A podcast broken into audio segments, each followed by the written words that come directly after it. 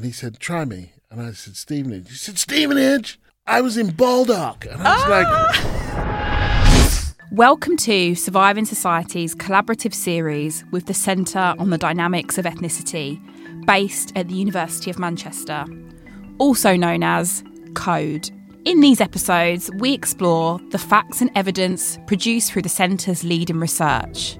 We ask how changing patterns of inequalities relating to the ways in which ethnic identities are perceived, acted upon, and experienced in Britain. Across the series, we focus on policy and debates around ethnic diversity, integration, immigration, and inequality.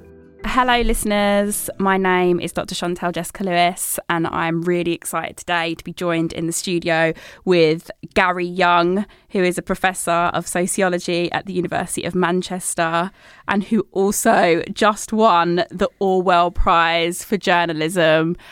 Oh my God. Bashment horns, please, George.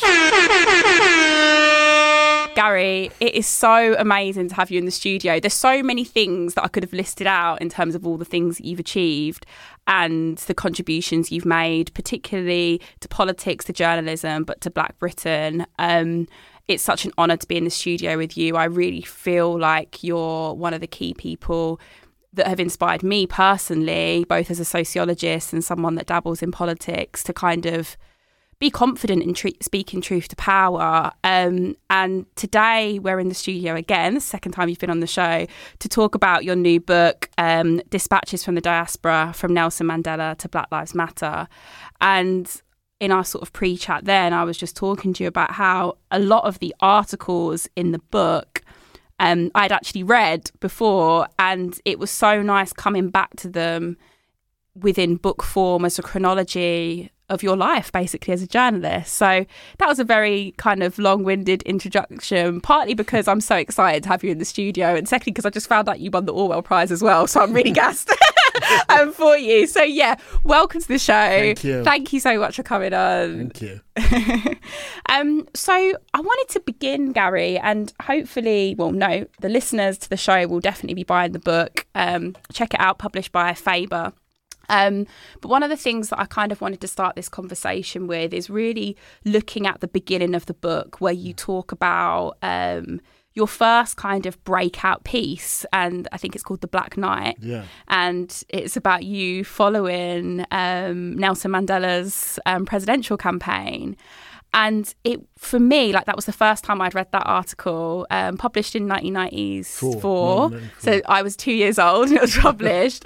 and it was so exciting to read that article and it felt so deeply personal, political, but also really showed off your skills as a young journalist at the time. And I wondered if you could talk a bit about like what that was like writing that and working on that piece. Working on that piece was like a really daunting thrill. I was 24 when I arrived in the country in South Africa to cover the first democratic elections. I was 25, just 25 when I filed that piece. I was young and I didn't exactly know what I was doing, you know, and I was bearing witness. I'd been involved in the anti apartheid movement as a young person. I'd picket the embassy with my mum when I was 17. I'd set up an anti apartheid society at university. I'd had my challenges with the anti-apartheid movement over their refusal to engage at all with kind of racism in Britain because they were saying oh, it's something else.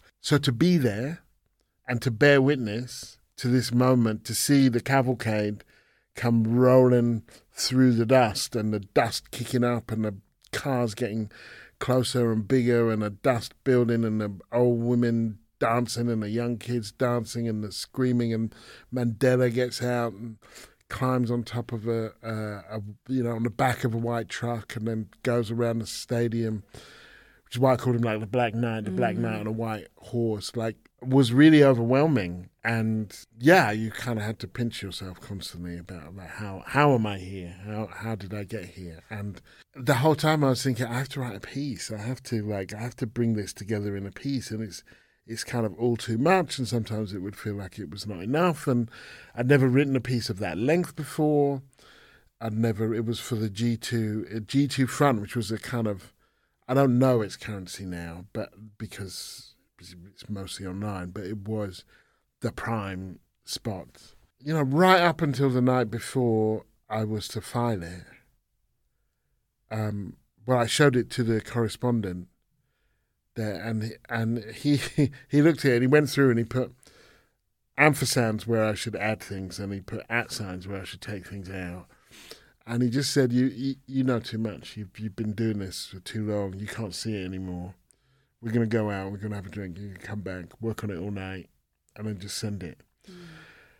Which is a different way of saying it's not there yet. You know, it's just not there. And um, um, but he was saying it's all in there.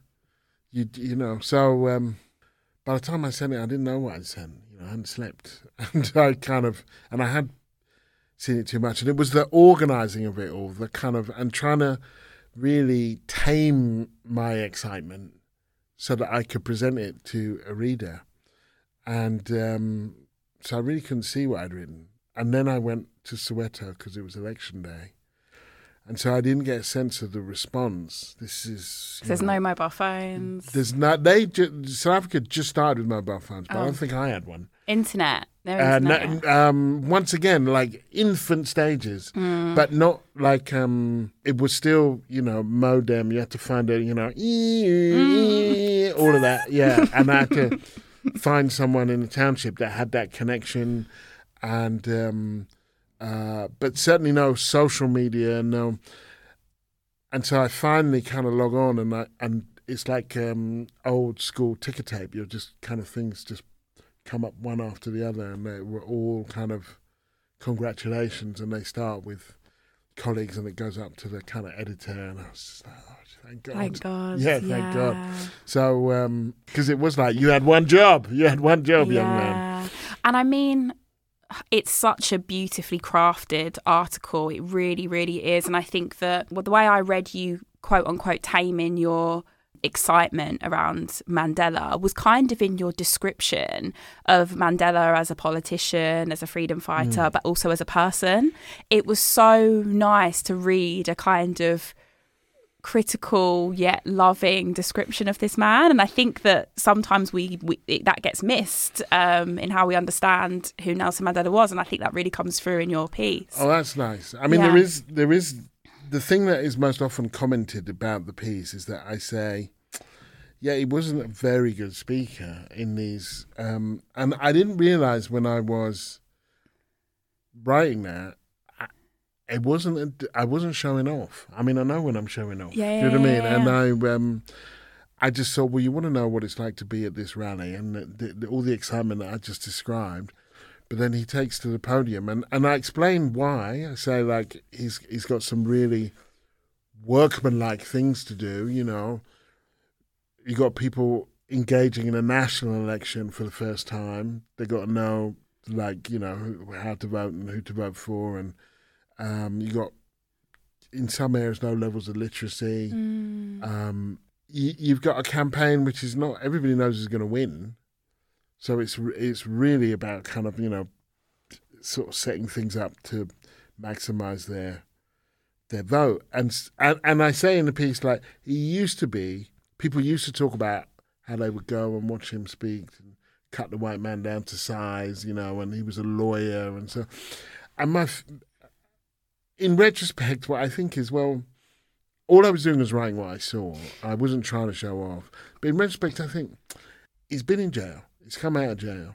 He's negotiated a release that doesn't throw the baby out of the bathwater. He's not repudiating the South African Communist Party or any of that stuff. He is ushering a multi ethnic, multiracial country into non-racial democracy. Mm. He doesn't have to be a good speaker as well. Mm. That'll do. Mm. do you know what I mean? Like, um, and I think that particularly when a certain section of white society finds a black leader that they like, they have to be everything. You know, Obama has to be everything. He can't just be a politician. Um, yeah, yeah. I'm so glad you brought that up, Gary, because I think that is a, a consistency across all of your interventions that I describe as both journalistic and scholarly. And this is why I think your writing, particularly on Black life or lives, is so special, is because you're always capturing the human. Like you're always writing in resistance to romanticization and in line with people as people and like how the function of romanticizing can sometimes dilute dilute politics. So actually in talking very honestly about what you saw in Mandela, we're actually talking very honestly about black life and black people. And i think you do the same when you're talking about um, martin luther king with obama and then talking about um, black lives matter as well. Um, this is what i see as so crucial about your work and that i think is actually very hard to do. And i can't believe how many years you've been able to do it for and that kind of brings me on to another point about you your stance hasn't changed that much No, no. It like you're so good. No, boring. it's not boring. It's very consistent. Like it's very, very consistent, and that is remar Like that's incredible. And I guess my question, um, and I hope you don't mind me asking this, but where did that come from? my stance, my politics. Yes. mean? Yeah. Uh, I- mean, the last piece, which is about, I mean, a lot of it came from my mum. Yes. Um, certainly, her blend of internationalism. I mean, she would never have used these words about herself, but internationalism, fem- feminism, anti-racism, but class politics, totally, and a sense of like fairness uh, in a in a uh, or decency or something like that. That I remember there was a a kid who went to the special school for I don't know what they would call it now, but at the time it would have been this. There was a special school for slow learners where I grew up, and um, and he was being racist towards us, and then one of us said, "Well, at least we don't go to such and such a school," and my mum was like, "No, no, you never do that." And we were like, "But he's," and she said, "Yeah, I know." So get him on something else, but that, you don't get people on that. Like You don't go that's the- yeah, well, it wasn't a Michelle Obama thing No, no, no, because no. she would be like, if people fight you, she's like, fight back, just make sure you win, and if you're not going to win, run. Like you, Yeah, yeah. you know, she wasn't, but it was like you. Um, some things are off limits, and that's Mm. off limits. You don't you don't make fun of people's intellectual ability or if they're fat or if they're like Mm. no you like you get them on stupid crap that they said or stupid crap that they did Mm. or or whatever but like you know which i remember thinking oh man that's like you're getting rid of all my best tools in my toolbox here. I'm eight years old. What do you want from me? Um so there was so, so there was that. And there was you know growing growing up in an overwhelmingly white working class town during Thatcherism, you know, I was 10 when Thatcher came in, sort of forced a somewhat critical eye on me. Doesn't, you know, everybody's different. I, um, I joined a Trotskyist party when I was 15, left when I was 16, a little bit bonkers, but that was a, that was a really useful lesson in not showing off actually and in not just kind of mouthing off. And um you know and the truth is it took a while to kind of put all of that together really. But i was i was never in any doubt that race was important. I was never in any doubt that class was important. I was never in any doubt that gender was important but if i'm honest it took a while to work out how it was important. Um uh, it took me a while to work out things like sexual orientation and stuff like that, and not just to be like most kids of my generation and just kind of reflexively homophobic. So it definitely didn't kind of fall out of the sky, and I definitely wasn't kind of born with it. But then when it came to journalism, there was this challenge of kind of trying to synthesize it in a way that wasn't too laborious. Do you know what I mean? It wasn't like um wasn't like, oh god, here we go. Do you know what I mean? Like um, yes, I saw this interesting thing, but here come your vegetables. You know, don't forget, there's also and you know, obviously, this is an anthology of my stuff that I like. There's stuff that I wrote early on that was a bit kind of um, uh, more laborious, more kind of um, uh, you could say trying too hard. But and I feel fine about that because I feel like well that's yeah it's a process and you learn. part of you. Yeah. yeah, I guess one of the things that was really clear to me reading across, yeah, the nineties to to the 20, 20, 2020s in your in your work is what that must have been like as one of the kind of only prominent black journalists for such a long period of time and how much pressure that must have been. I mean, there, there was pressure, uh, and there was quite a lot of hostility Yeah. as well, and not just from white people. Actually, there was um, there was a pressure from older journalists either to only write about race or to never write about race, which you know I mentioned, because only a handful got on, and I was right in the cusp you know, I joined The Guardian as a staff writer in 94, the Macpherson Report, it's 99. A kind of suspicion of, among black people, of any black person who does get on, a kind of, well, they must have sold out, or they must be selling out. And that then the people who do get on, and I'm, you know, I'm not going to do any names here, but kind of, there being this challenge of authenticity. So, kind of, I remember one person saying to someone, "Gary Younge, how many black, how many black people does he know?"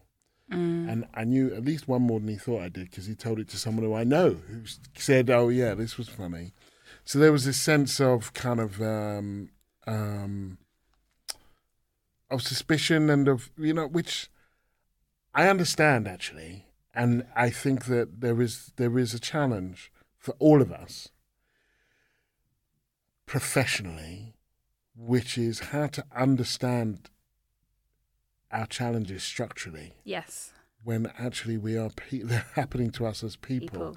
but not to take it personally.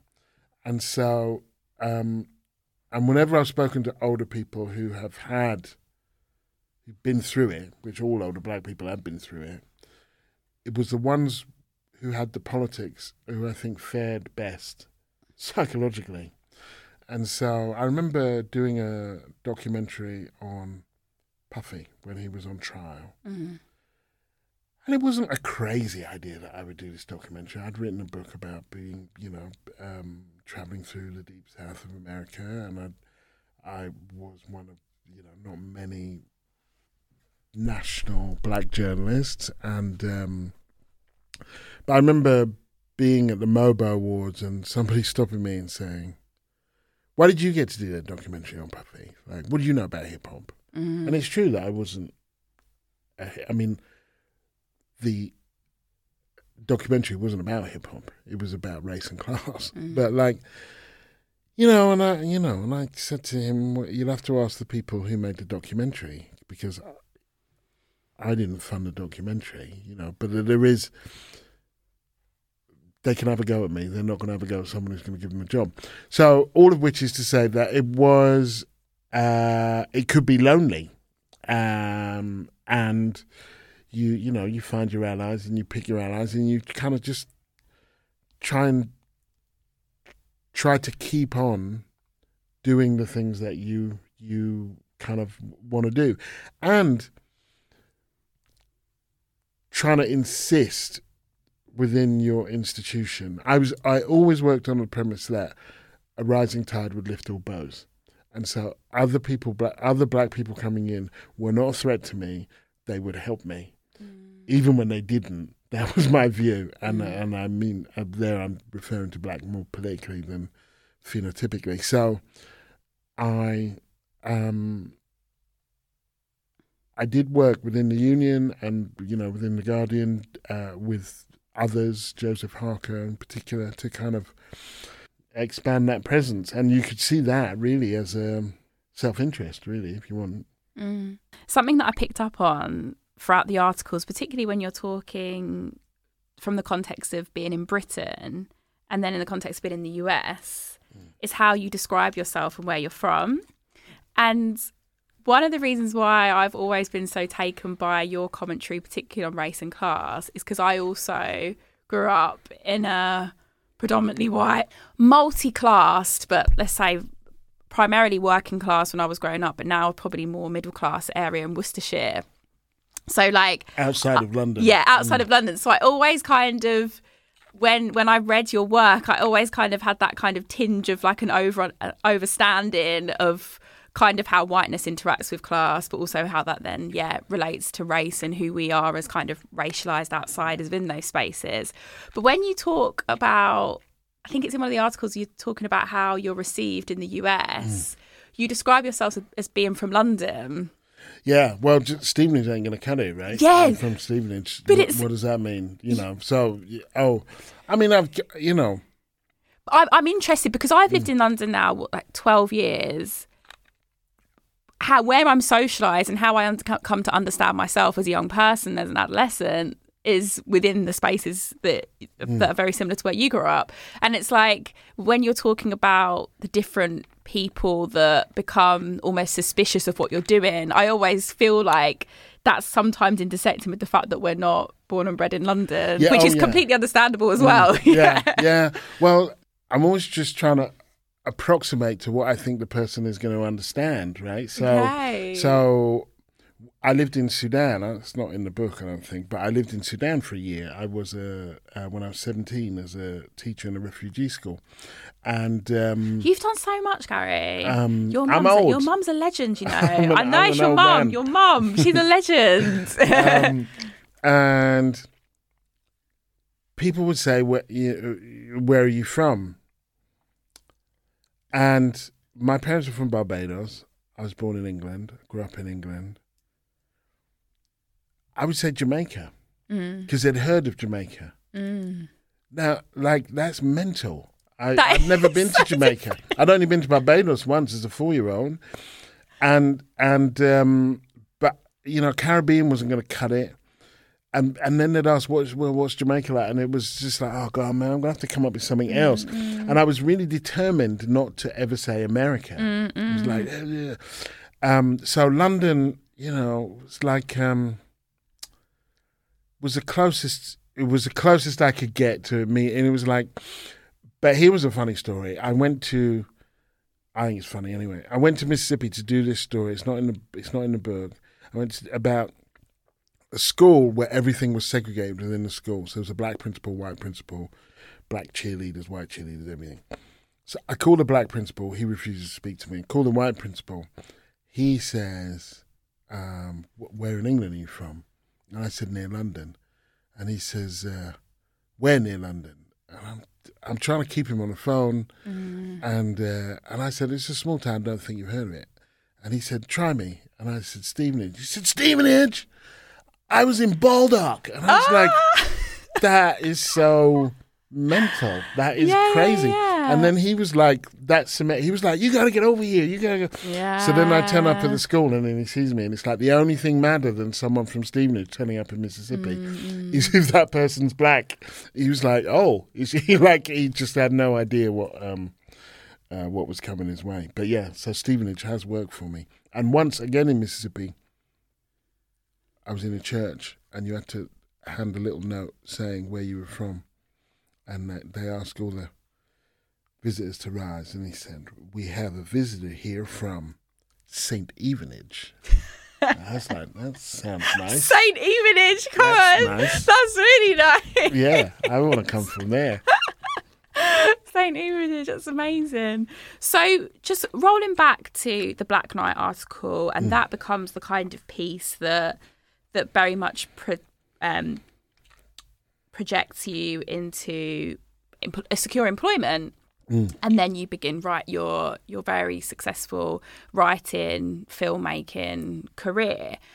Just for the listeners, what what year do you move to the US? Two thousand. Well, 2003, I moved there for 12 years. You moved there for 12 years. Uh, assuming that I'm going to live there, actually. Yes. But um, I get the job in 94 in '96 there was a um, there's a fellowship called the Laurence Stern Fellowship, mm. which sends one young British journalist to work at the Washington Post. Laurence Stern was an Anglophile. Um, s- s- one young British journalist, and I I won it in '96. Up until then, I wanted to be the Moscow correspondent. I studied French and Russian. That's what I wanted sorry, to do. can we just roll back to this? That's one of the reasons you're such a good writer, but you're a linguist. I That's didn't what- know that. I didn't know that about you. You're a linguist. That's proper. well. That's what I. That's what. That's what my first degree was in. yeah, Russian and and French. Yeah, and um, um. So you wanted to go Moscow, Sorry, I can't. I did. I, well, Yeah. I wanted to. I wanted to go to. Well, there is because I studied translation. So see, some of this comes back to my mum. Actually, my mum would have been like, "If there's a degree in plumbing, you should do that rather than history of art." Because that's so. My degree is in translation, and what I worked out from my degree is, ah, you're not that interested or necessarily that good at translation, but you do like messing with words. You know, translation is all about what. Is, what does it mean when we say sip? Do you know what I mean? What is that? How is that different to slurp or, you know, swig or? It's all about just finding the right words, and um, I really enjoyed that manipulation with language. So there, there is a connection. But um, yeah, I'd wanted to be the Moscow correspondent. I got this thing to go to America. I fell in love with an American, and then the kind of course of my life changed, and um, then you know uh, the woman who became my wife, she came uh, to live in England for a bit um, because she was, you know, she hadn't travelled much. Mhm. She wanted to travel a bit, so she came, lived in England for five years, and then we, we'd agreed. Then we go to America, and I'd f- I'd fully assumed that I'd probably live there. Both of my kids were born there, and then for very very banal reasons, not interesting particularly at all, we end up coming back. Mm. Um, uh, and frankly, one of the great things about British racism is that it made me ambivalent about the soil. So I left England. I didn't. I missed people. I missed aspects of the culture, but I didn't miss England. Mm. Mm. And you know, so I I was perfectly happy to live in America for all of its problems, because there are problems here. And I was perfectly happy to come back mm. for all of the problems here because there were problems there. Like I didn't think moving was going to solve the problem. It would change the problems, but it wouldn't solve them. And I guess thank you so much for sharing that kind of the personal trajectory between the UK and US because for me, like as a black millennial reading this, it it does feel very personal and very kind of like like your articles are written as a chronology and description of my life growing up. Um, Well, I guess I started in the UK. Two, two years after you were born. yeah, so thinking about those the key points that kind of have structured my politics were, of course, um, Mandela. My dad was also involved in anti-apartheid movement. Um, Macpherson, 9/11, New Labour, Obama, Trump, Black Lives Matter. Like, and that's kind of where a lot of your the arcs of your some of your key pieces of writing come through. So I think that for listeners, like for for for anyone really, particularly of my age, like it's so it, it's a really powerful read because it very much shows like all the just madness that's happened and what we've been through. Um, we had Alana Lentin on the show a couple of weeks ago, and she was talking about kind of how we make kind of generational comparisons around things that have happened. And she was talking about kind of Reaganism and Thatcherism and the birth of neoliberalism. But then she was also talking about the kind of from the 90s to now thinking about that the kind of intensity in which things have changed mm. and what your journalism and now what you're being recognized rightly so um, scholarship and sociology of these times really emphasizes is just how much happened at once but how much it all kind of interacts with each other Yeah, I mean that was what I hoped. One of the things that I hoped to achieve by putting them all together, which was not to show some kind of seamless continuum, but to, um, as someone who's been privileged enough to sort of bear witness, Katrina, Katrina, know, of course, or, yeah, sorry, or, yeah. you know, so in in various guises, and to, you know, the mother of the boy who killed, who stabbed another boy, the mother of the boy who was shot dead in Detroit, you know, Mm. which whichever, was to kind of um, have in one place a kind of um, a version, not exactly of how we got here, but some of the steps that we've taken on the way here. That's definitely um, what the book does, Gary. Honestly, like it's a real, and that's why it's so interesting that it's not been intent. The intention wasn't to curate a chronology. The intention is to put well, the intention is an anthology, but when you're writing it, you don't know that that's what it's gonna Yeah. kind of end up like. Mm. So that was really, really powerful to read. One of the things that really stood out to me, one of the articles that really stood out to me was the Martin Luther King Oh, article yeah. and the mis the misunderstanding of the mm. I have a dream speech and it made me think about a lot of different freedom fighters activists and how the state repurposes their legacy in order to neutralize them Yeah. Go well, I mean, yeah, I've Windrush comes to mind yeah as a kind of um, this this point at which um, the establishment decides there's no point in pushing against this thing. So what we have to do is kind of incorporate it and sort of uh, s- almost smother it in sort of ceremonial um, inanity. And. Um, I've just walked past the one of the Windrush statues in Waterloo, and like so many of these ways of commemorating, for example, yeah, Windrush, have been put forward or designed by um, our elders, people like Black people, people that are part of um, Britain, but it doesn't stop it from being something that's quite complicated. Oh yeah, no, it's, it's not that I would begrudge anybody. No, it's me, but I haven't. But it, that's sort of me talking there honestly about how I feel because I'm like that makes me feel uncomfortable that that's there. But equally, I don't know if it's an equally actually. Maybe it's both at the same time. I'm I see it.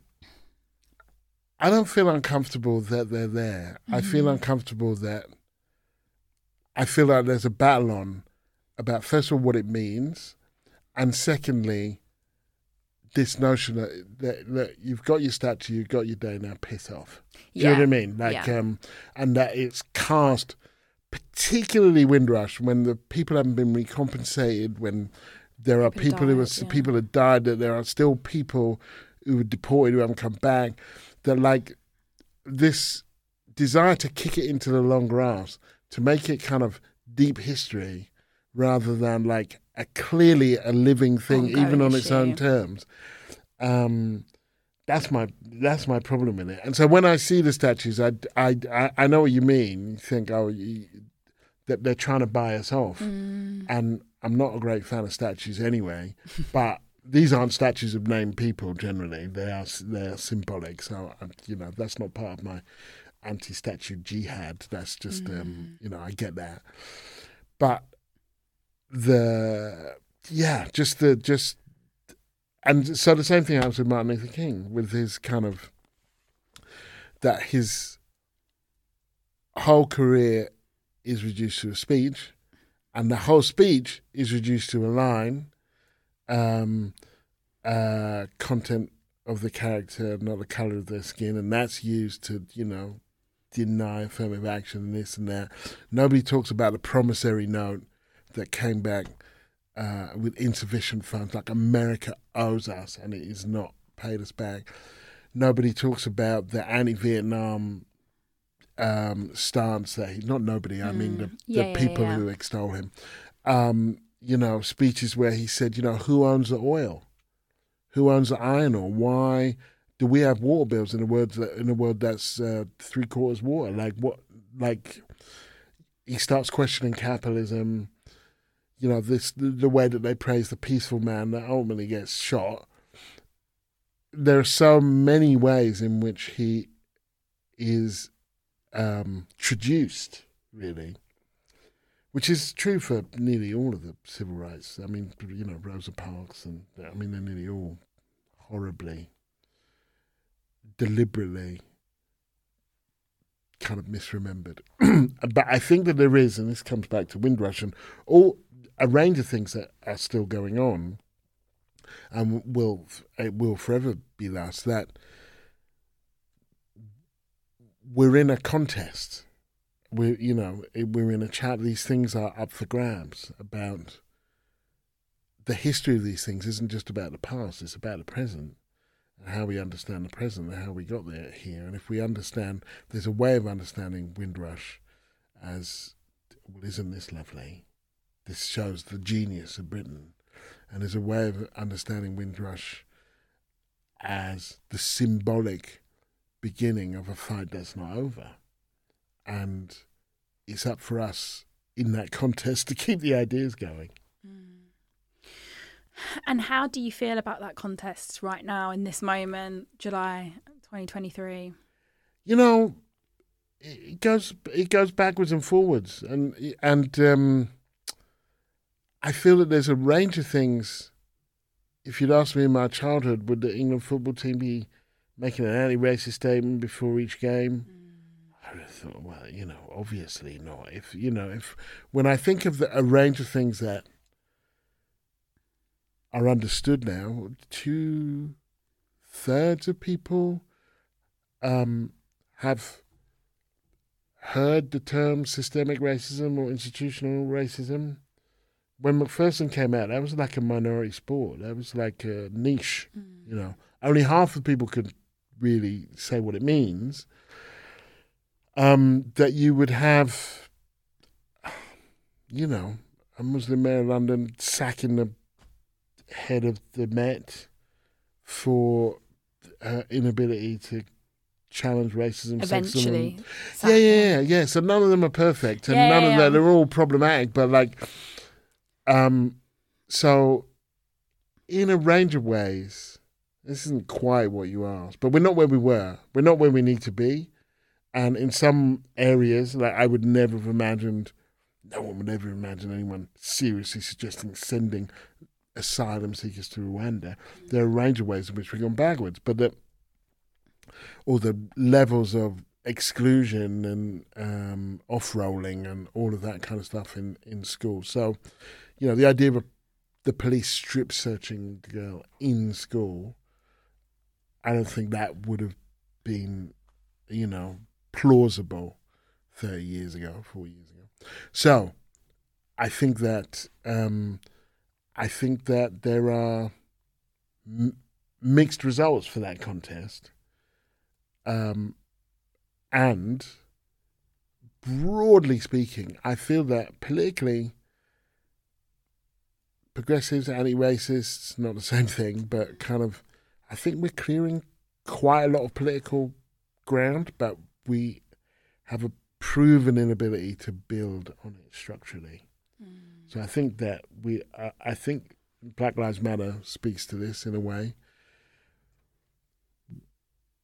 I think that people think differently, broadly speaking, think differently and better uh, when it comes to uh, racial discourse. Um, and I think we're doing worse. You know what I mean? I think that, Yeah. uh, and that there's a contradiction there, clearly. Um, because if you look at where the political gains, not just electoral, but political gains, it's it's um, you know, Suella Braverman, Priti Patel, all of those people, but also kind of if you look at kind of where Labour is, if you can't even can't even condemn Rwanda as an immoral policy, then you know we are you know we're not where we need to be obviously so we we haven't found a way to make our critical interventions count in a durable way i think Yeah. I think last time we spoke, it was just after um, the resurgence of the Black Lives Matter movement. And we were starting to see, I think it was in 2021 when we last spoke, and we were starting to see a kind of rollback of some of the kind of more emancipatory discourse when it comes to um, black lives and um, anti-racism in a kind of local and global context and i know you talk about this in one of your articles about the pollination and how discourse on race in the us is important for discourse on race when it comes to britain as well and i wondered how you feel that pollination. I mean, you've answered quite a lot of this question now in your earlier point, but how you feel that pollination, the, if, if that pollination is able to endure. I feel that we're still seeing the fruits of it. Okay. I, I, I do. And just in a few interactions that I've had, because it's really, it's very difficult to track. Like, so it inevitably becomes somewhat anecdotal, but that doesn't make it meaningless. No, definitely not. We think of Cottonopolis, the Guardian's research into its history and how it was funded by slave money. That couldn't have happened without Black Lives Matter. Yeah. And that then leads to um, bursaries at black colleges in America, to uh, a whole program of restorative justice that is now emerging from there. I'm not saying it's all perfect, but like this is all, it's all playing out. I'm fielding calls from educational establishments who want to talk about kind of challenging, but education. I mean, like county, like county Yeah, level, wanting to kind of uh, challenge issues of race in their institutions. But I'm also dealing with university bodies who are saying this was set up after Black Lives Matter, and it's not really working. Like the people who are Yeah, being yeah, asked yeah. to do it, saying it's not really working. We've we've had enough. There's no th- there's no financial support for it. Mm. There's no support in the institution. It's just lip service. So I think th- th- the results are quite mixed, but that there are results, and even those results where you get knocked back, they are still no energy is ever lost. So it would be ridiculous to claim that in some way it's a step forward if you've been knocked back. But it means that the the question has been asked and a demand has been made, and where the demand has not been met, that is now something that we can refer to as you know as we pursue as people pursue what what whatever's next. And if if we just think about how this plays out historically, Brown versus Board of Education is what 1954. Um, Rosa Parks is 55. The sit-ins in Greensboro, North Carolina, I think, in 1960. Birmingham is 63. March on Washington. Like this is a kind of eight, Long- nine, yeah. ten year, you know, Yeah. stretch. Um, um, I, I think similarly, you know, Macpherson is 99.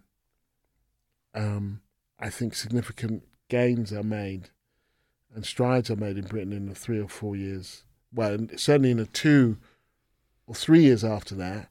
And then there's a retrenchment because of uh, 9/11 and uh, uh, Islamophobia and you know and but it it doesn't go away. So I think I think we're still in the middle of it. Yeah, I think you're right as well. And I think, I mean, if I'd said to you a few years ago that affirmative action would be being rolled back, like, Mm. would you have believed that? I would actually. Yeah, you would. I Yeah, would. to be honest, like you're the when it comes to talking about both US and UK politics when it comes to the rolling back of anti-racist policy, mm. you're probably the person that's come on the show and that I've listened to that's been very kind of consistent but honest about the realities. I think you were the first person that I had read that predicted the election of Donald Trump. Did you? Did you pick? I can't remember. Well, I, I, I try not to make predictions, but No, my guess you would be were- that I would have said it's possible. Yeah, yeah, yeah. be, you know, Yeah, and um, and I'm- Brexit as well. Yeah, well, yeah, I think that all of these there is a there is a mindset that you know, I, I you know, I woke up in one country and I went to bed in one country and I woke up in another, and it's like, no, you no, didn't. you didn't. You woke up in a racist, xenophobic country, and uh, that's when you went to bed, and then you woke up. There was proof of it in a way that you could see and it mattered to you. That's Mm-hmm. what kind of. In the book, there is a kind of interesting challenge that I have, which is taking stuff out. And one of the things that I took out was um, a piece that I did, a very long piece about affirmative action in 2000, which was the last time it came to Supreme Court. And um, I went to Ann Arbor in Michigan, where you know where it had been an issue. Well, well, that was that was the test case. It was Jennifer Gratz, um, and um, yeah, and y- you know they showed me this form, and you know, and you you added some points. I think it was I can't remember how many points. If you were African American, but they were or, or or Hispanic or Native Islander or whatever. But then there were also points you added if you were from the Upper Peninsula of Michigan. Nobody was moaning about that. But worse, if your mum or your dad went there, then there were a bunch of points you added, more points. And um, one of the petitioners for um, in that particular Supreme Court case had got points because they were a legacy, and they were they weren't complaining about that. But um, um, that was one of the pieces that uh, you know just didn't quite make it, and I was most when this happened, I was like, oh, maybe I should have put that in. But then I thought most of the pieces that are in there are around things that will come around again. So Yeah. you know. And I guess on that note, like one of the things, or, or for me, um, as a black academic or someone that tries to write and contribute to these things through broadcasting or writing, um, I've already said like I'm definitely one of the people that very much looks up to you. Um, one thing that you kind of see throughout some of the articles and also some interviews that you've done over the years is the challenge of speaking truth to power when that power is always operating in spheres of privilege, um, but also bad faith. And I think that listening to you and reading your work has, has so often given me the kind of tools to confront that, but that doesn't necessarily take away from the kind of psychological, emotional toll of kind of I mean, your a really great phrase that you did on your um, uh, podcast about um, the museums, the British museums, is that like in the Benin Bronze, and it's like we're constantly having this bad faith argument with people that don't want to actually tell stories about tell tell the truth about Britain and its history, while saying that it's us that doesn't want to do that. Yeah. Like put simply, we want more history. You don't want us to have more history. Mm. And I think that so much of your work kind of speaks to that. And I guess my question is, as one of the people that wants to contribute in similarly similar ways to you have, how do we how do we kind of block out the noise? Like what what do we what do we do when we're producing this work and we're contrib- contributing in this way when there's so many bad faith actors around us? And I'm I'll put it in the episode notes. There's an interview you did more recently about this book with the Guardian and you talk about how you kind of like lot you not lost your temper but you got frustrated with um, a certain newspaper um, who found out that you were the chair on Oh, yeah. one of the re- removals of the pill- pillar, It was the fourth plinth. the fourth plinth. Trafalgar Square. Yeah, so Yeah. the removal of kind of colonizing slave owners from Mm. our kind of yeah. Im- imagine and like you spoke about an article that you wrote about like um your dis- dislike for the for the establishment basically and I guess like that work is so important because kind of engaging in that rage does something, but also this we're constantly up against those things. Does it? Does that make sense? It does. I mean, it does. It, it's and it's difficult, isn't it? It's Yeah. um, you know that Toni Morrison quote about the kind of the point of racism is distraction, and um, and you know they send you off to prove you got a history, you got a language, you got this, you got that, and um, it's hard. I've I've one of the things I um have learned not to do. I didn't have to learn it that hard, be, just because I'm older, but is not to be overly distracted by social media. So Yes. that kind of um, this is very hard sometimes, but n- not to go into my mentions. Yeah. You know, or you know, even when people are kind of lying about me or misrepresenting me, I just think it's Noise. it, yeah, it's noise, and um, I think that kind of um,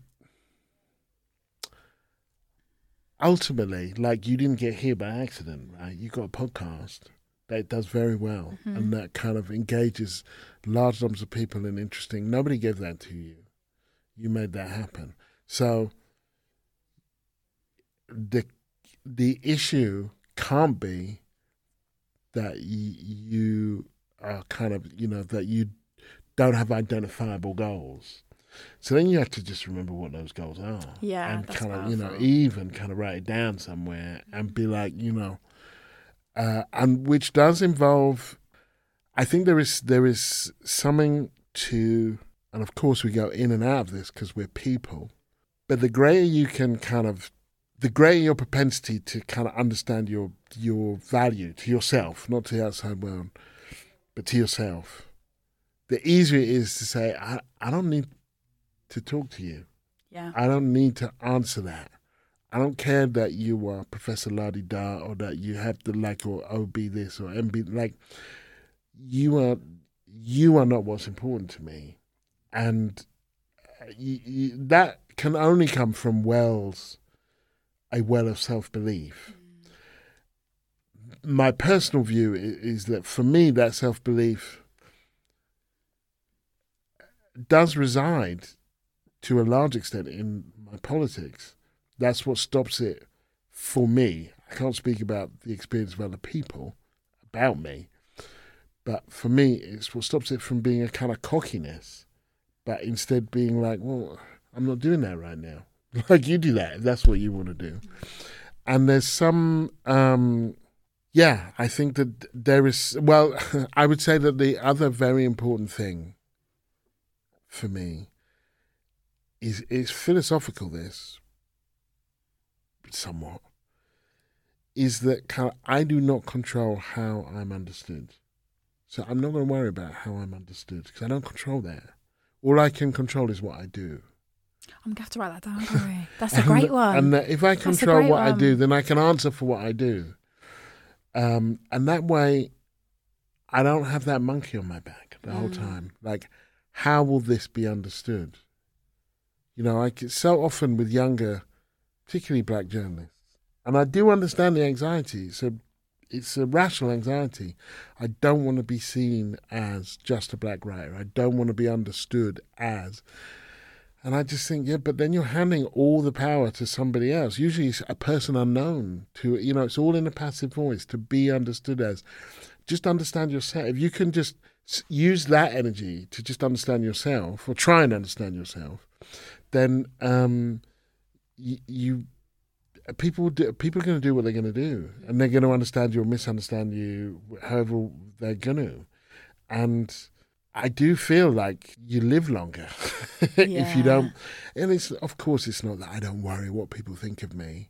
That It's not that exactly, but or I don't care what people think of me, but um, I care what people I know think of me. I don't care what people I don't know think of me. I care what people that I love and respect think of me, but I don't care what Johnny bollocks seven three oh four on the internet thinks of me. So you know, I th- um, I feel that that is qu- is quite important, and that's one thing that I have had from quite an early f- from starting out. that sense of self. You can see it in your writing. um, uh, just kind of like, and I, I, to be honest, my mum died when I was 44, uh, when she was 44, when I was 19. And to be honest, I think that also had a lot to do with that in terms of like just thinking, okay, so the, pretty much the worst thing that can happen to me has happened yes. uh, foreseeably. I didn't have kids then, obviously. So, you know, uh, my mum died very suddenly. Yes. So it's like, well, you can go anytime. Your life is short and precarious. So then you have to do what you're going to do. You have to, you know. And there's a great line from John Carlos, the, one of the men who raised his fist in the 68 Olympics, that is in the book, where he says, Everybody's born, everybody dies. What matters is what you do in the middle. And if you I can't remember quite how he phrased it, but but, it's basically if you've done what it takes to kind of shift the planet at all. I'm not saying I've done that, but that was his that was his understanding of his act of raising his fist in the '68 Olympics. And um, you know that you know, there's something there's something to that. We're not here very long, uh, and um, you know I don't want to get all Dalai Lama about it, but you know, so um, you got to do what you got to do. And if you spend all that time worrying about what other people think of you, you'll never get. That's time when you could be thinking about what you think of yourself. Gary, that was such brilliant, thoughtful, beautiful advice. Professor Gary Younge, everyone, thank you so much Thank for coming you. on the show.